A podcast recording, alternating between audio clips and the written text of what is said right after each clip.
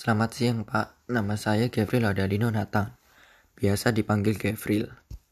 Saya akan menjelaskan tentang mengapa musik barat yang berkembang di suatu negara tidak akan sama dengan negara yang lainnya.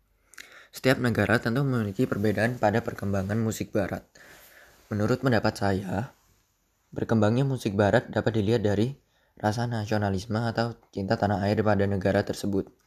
Jika pada suatu suatu negara mayoritas orang lebih memilih untuk memainkan serta melestarikan musik pada negara tersebut, maka banyak yang akan menolak untuk memainkan musik dari negara lain, meskipun musik tersebut lagi ngetren atau viral.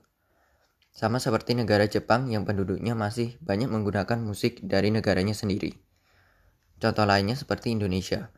Banyak penduduk Indonesia sekarang yang lebih suka mendengarkan serta memainkan musik barat karena penduduk Indonesia mudah mengikuti arus perkembangan modern, sehingga lupa dan bahkan tidak tahu musik yang berasal dari negara Indonesia sendiri.